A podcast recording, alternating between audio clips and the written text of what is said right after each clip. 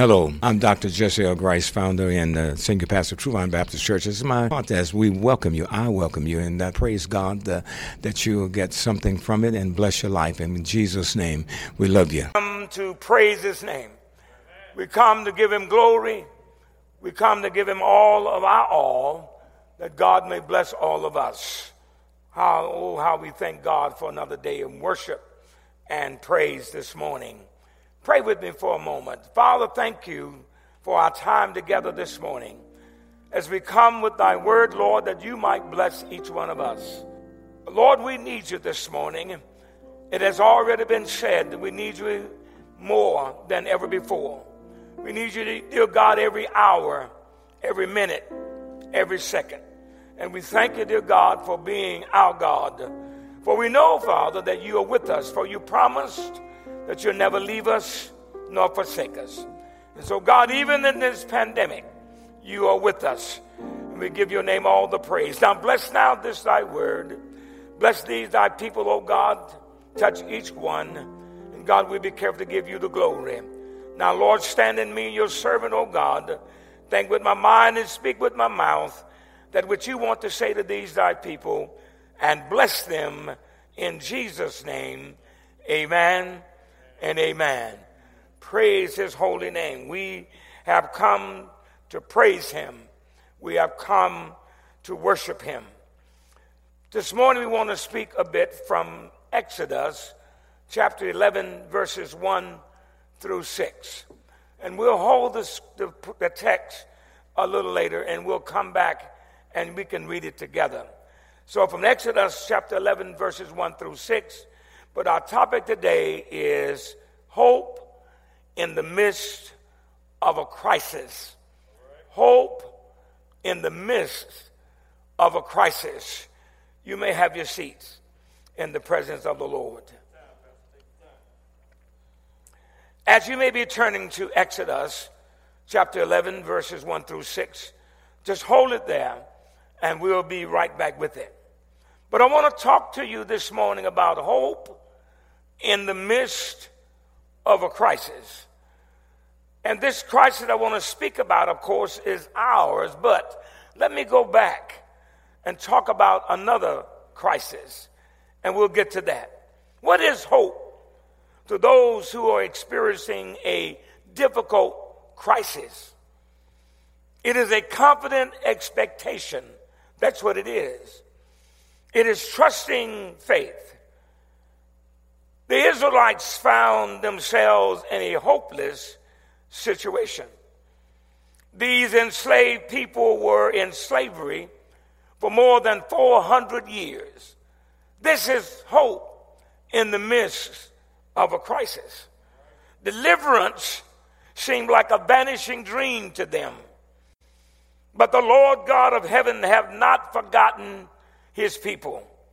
So if you may have read all of the context there in Exodus, you know that God had not forgotten his people. So he sent Moses, his servant, to remind them, to remind his people of his love and words of hope from Exodus chapter 20, verses 7 and 8. And just to take some things that he said, I want to share with you four things he said. I have indeed seen the misery of my people I have heard them crying out. I am concerned about their suffering. I have come down to rescue them. I, I, want you to focus in on just one of these for the moment. God says, I have come down to rescue them. That tells me that He didn't send an angel. He said, I'm coming down to rescue my people. We should take that to heart. For us today, there is hope in the midst of our crisis, a continuing global pandemic that seems to go on and on and on. There seems to be no end of this thing. Where is the hope among those who are sick, those who have been infected by the coronavirus, for, for weeks on end. Where is the hope among the unemployed, among the, those who are self uh, imposed, isolated from others among the people of God who are unable to have uh, Christian fellowship as we are used to. Where is the hope? In the Bible, the word hope stands for both the act of hoping and the thing hoped for. Hope does not arise from a person's desire or wishes, but hope arises from God, who is himself not only Israel's hope, but the hope of every believer in Christ. I want you to go with me just for a quick second that uh, it comes to mind if you are a long time child of God, you know that God would say, my hope is built on nothing less than Jesus' blood and righteousness. So God is our hope. Doesn't matter how long this crisis go on. Doesn't matter what one one is saying about it and confusing the other side. Don't matter because God is our hope. When we have our hope in Him, we don't have to worry about the world and what they're talking about. We can tell everyone that I serve a God who sits high and Oh, I, I serve a God who is with me, even going through the midst of a pandemic. I serve a living God. He's not a dead God. I him to tell you that there is no grave for him. Our God is standing right now, ready to come and rescue his people. We give him glory and praise, and we thank him. Hope does not arise from a person's desires or wishes, but hope arises from God, who is himself not only Israel's hope, but He is our hope also. My hope is in you, as Psalm 39 and 7 says. Let each of us remember genuine hope is not wishing, wishful thinking, but a firm assurance about things that are unseen and still in the future. Insurance, blessed assurance. Jesus is mine. You see, when we have that hope, uh, we don't have to worry about hope in the midst of a crisis because our hope is in the Lord. And as we go to Exodus 1 through 6, 11, 1 through 6, initially, Moses was not well received by his people. They were skeptical. They were untrusting and unbelieving when he was asked who sent him. God told Moses to tell his people that I am that I am. They understood that. And that that's who sent me. So Moses soon won the people over. And the Lord said to Moses, as he came down, as he had spoken to him, I will bring one more plague on Pharaoh. I want to stop there and go backwards for a moment so you can get the full gist of this. From the water I'm sorry, as I go back, the Lord sent 10 plagues to soften up Pharaoh's heart, to convince him to let the people go. When Moses and Aaron came on the scene, the first thing they had said to the, to the Pharaoh when they met him, that God said, let my people go. Think about these people that had been enslaved for so long, and God says, now it's time for you to let my people go. And so they went and told the Pharaoh, but he would not let God's people go. And all through those texts, they began, they kept telling him, let the people go. My friends, God got tired of waiting. So what he did, he says, okay, since you won't let them go, I got 10 plagues that might convince you to let them go. Let me give you a summary. From the water becoming blood and to frogs, he would not let the people go. From the lice to flies to diseased livestock, Pharaoh wouldn't let the people go. From boils on everyone and everything that moved and, ha- and hail falling from the sky, destroying plants, people, and buildings, he refused to let the people go. And from the locusts that devoured every green and living plant to the thick darkness you could feel, Pharaoh would not let the people go. But God had a plan. And he says this to Moses in Exodus 11 1 and on. And the Lord said to Moses, I will bring one more plague on Pharaoh and on Egypt. Afterward, he will let go, uh, let you go from here. When he lets you go, he will surely drive you out uh, uh, here altogether. Speak now in the hearing of the people. I want you to know that not only did Moses speak to Pharaoh and God told Moses what to say. Now Moses turned to the people of God. They were still a bit skeptical. Maybe we would be skeptical at being in servitude for 400 years. So he turned to them. He said, speak now to the hear in the hearing of the people. Let every man listen to me. Let every man ask from his neighbor and every woman from her neighbor articles of silver and articles of gold as you read the story on, you'll know why God did this. He touched the people's heart and they began to bless the people of God. And verse 3 says, And the Lord gave the people favor. I want you to know that this is grace. This is great, amazing grace that God blessed his people. And the Lord gave the people favor in the sight of the Egyptians. Moreover, the man, the man Moses was very great in the land of Egypt and in the sight of Pharaoh's servants and in the sight of the people. Then Moses said, Thus says the Lord, this is about midnight. You know, God is really interesting. He didn't say, well, sometime I want you to go ahead and do this. As a matter of fact, he put it specifically. He says, about midnight. I want you to start the process. About midnight, you need to get the food ready. About midnight, you need to have the unleavened bread together. At midnight, you ought to have your clothes on. You ought to have your shoes strapped up. You, ought to have your hat ready. You ought to have everything ready to go at midnight. My friends, at midnight sometimes it's dark and we can't see our way, but I want you to know that our God doesn't worry about what's dark. Our God can see as well in the midnight as he can in the day. And so he's preparing his people to get ready to go. You know when God says it's time to go, it's time to go. There's no need to say, I forgot my keys, I forgot this. No, no, no. He says it's time to go. For the time to get ready is at midnight and I will go out into the midst of Egypt. At midnight, I'm going to stop there for just a second. That when, when God says, I will go out in the midst of Egypt, God is not sending an angel to go out. He's not sending Gabriel to go out. He said, I will go out in the, in the midst of Egypt. God is on the move now. God is moving in this place. Why? For his people.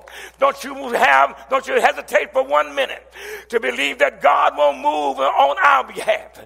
For you are the people of God, and God loves you just like he loved Israel. And I'm here to tell you that midnight, he may be telling you to get some things together. At midnight, you ought to be able to say, Lord, I know that you're going to work it out at midnight. I know my God is going to show up and show out. At midnight, I got to be ready to go. Oh, we ought to give him praise. And all the firstborn in the land of Egypt shall die, God says. From the firstborn of Pharaoh, who sits on his throne, even to the firstborn of the female servant, who is behind the handmill, and all the firstborn of animals. God didn't leave anybody out except the people of Israel.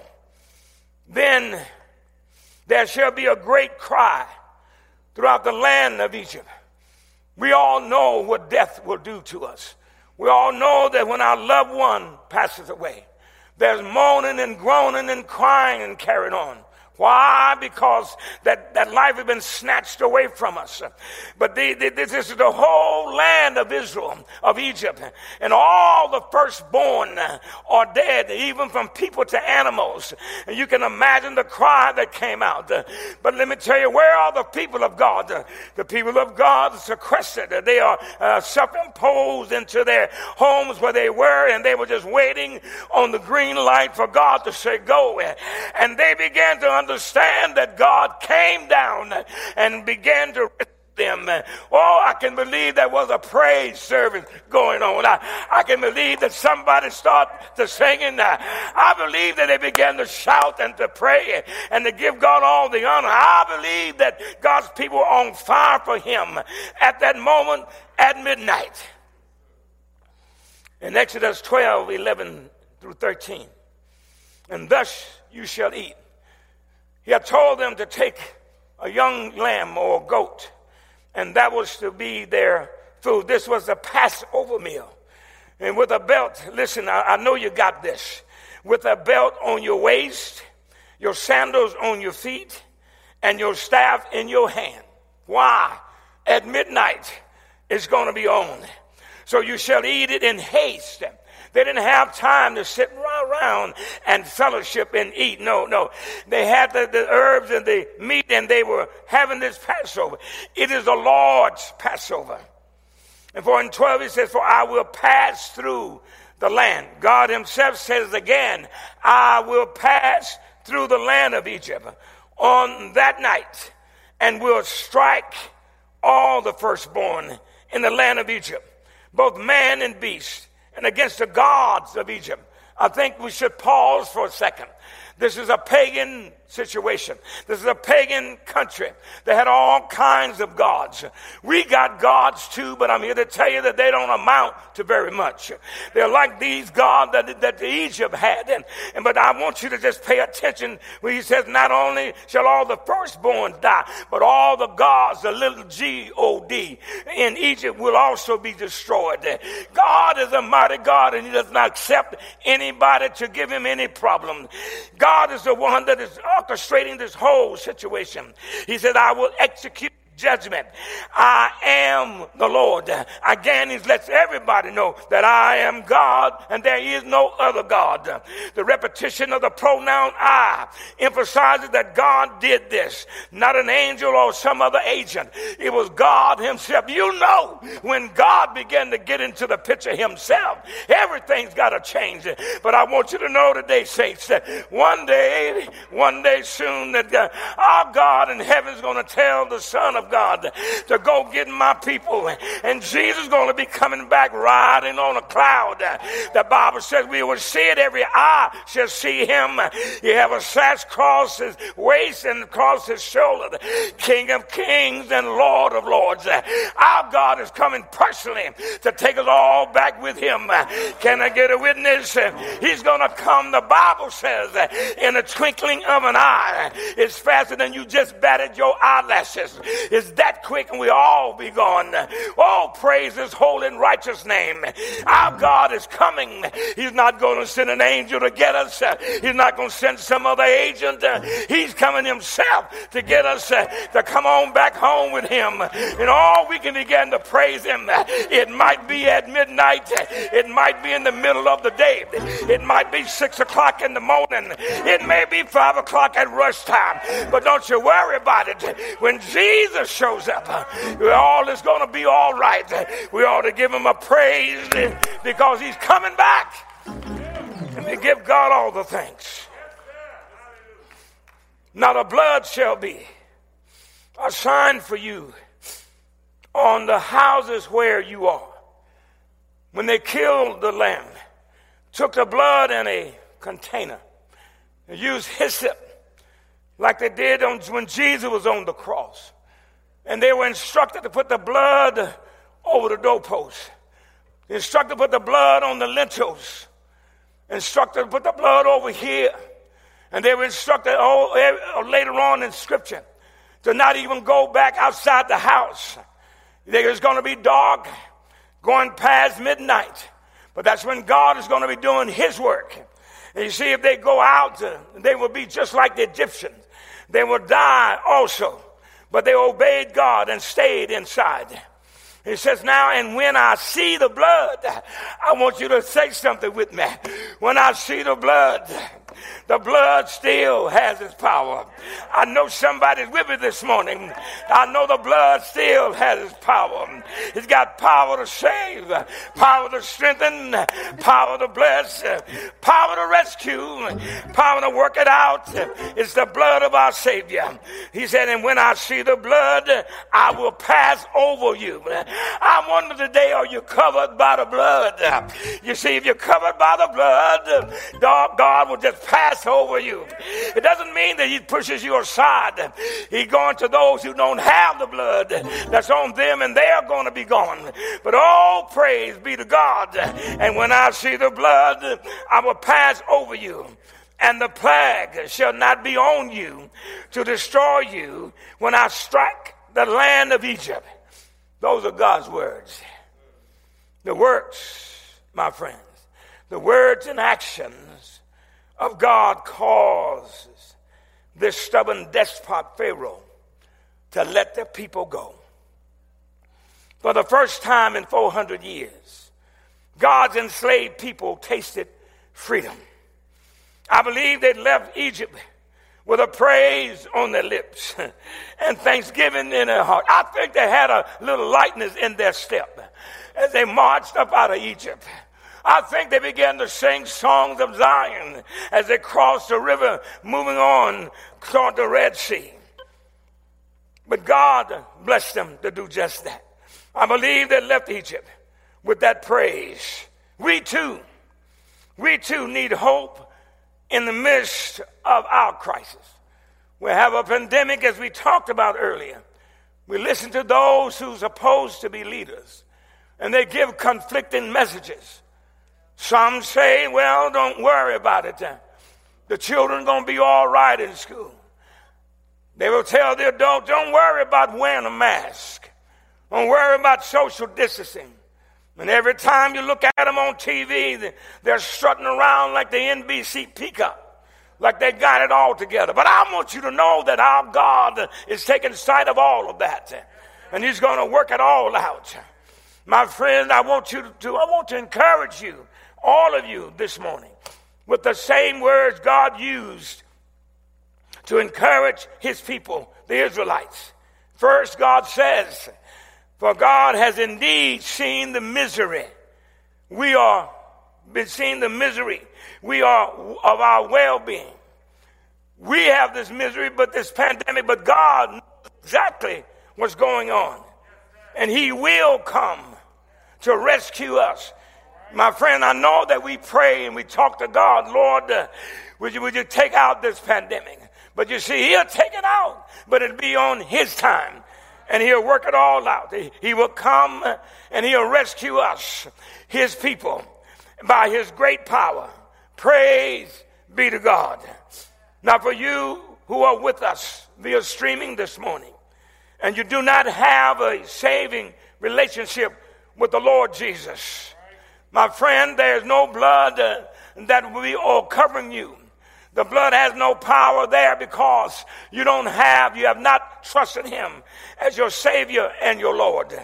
When you're covered by the blood of Christ, we are protected and God will take care of us.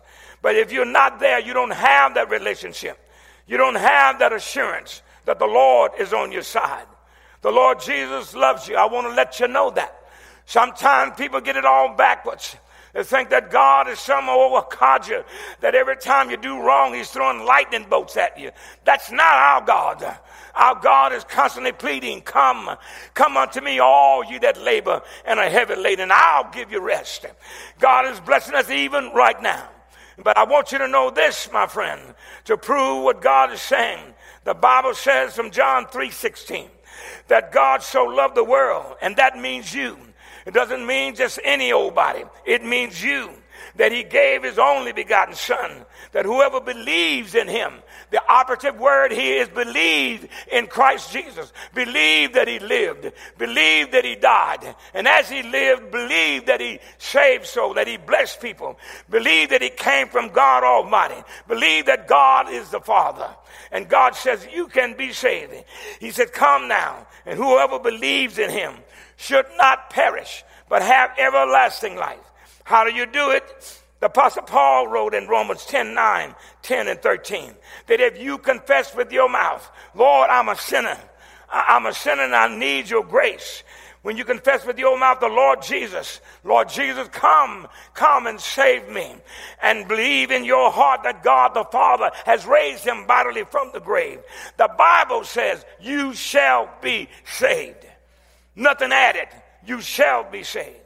And verse 10 says, with the heart, you don't believe in your head, it's in your heart that you believe. Unto righteousness, and with the mouth, your mouth, is made unto salvation. For whoever, and I love this part, whoever calls on the name of the Lord, you may be a prisoner. You may be in lockup right now. But if you believe, God says, whoever on the name of the Lord will be saved. You may be dying and knowing that you're dying and that you don't have a relationship with God. No one has shared anything with you. The Bible says if you believe, whoever believes, you shall be saved. Take God's word on it. You shall be saved. If people don't. Thank you so much for your attendance and your support of the podcast. We do hope to see you again or hear you again or even talk to me again. And we love you. Thank you so much for tuning in. God bless you.